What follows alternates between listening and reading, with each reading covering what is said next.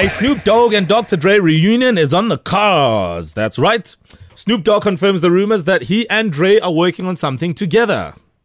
So, speaking to Entertainment Tonight online, the rapper shared that yes, they are cooking up a little something, something, something, something.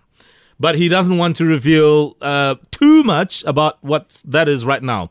I mean, it's been 30 years since the two artists worked on music together. This was on Dre's 1992 uh, debut album, by the way, called The Chronic, which was released by Death Row Records. Snoop became the owner of Death Row Records earlier this year.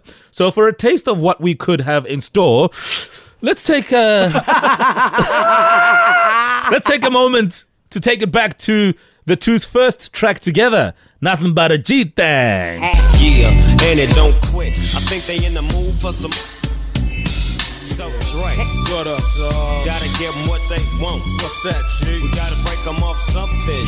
Yeah, it's Yeah. gotta be bumping. Uh. City of Compton. Come on, where it takes place. Hey, It's a G thing, baby. Mo, now pass me that. Pass me that. Pass me that. Now, the soundbite team caught up with Snoop Dogg in the studio. However, Dr. Dre was late for the sessions, and Snoop's frustration was clear as this happened when he called to ask Dr. Dre, Where you at, dog? Where was you at? Hello. Awa bora wait. Wa kufunisa ngabe phone wena? mare ke arabile mos Dai, mara uya ka after sibaka. Ah, Usira eh.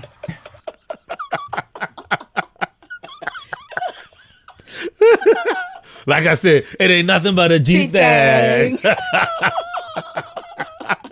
For more soundbite stories, wake up on Metro FM. Good morning. Mo Mo Flava and Kucho Toani.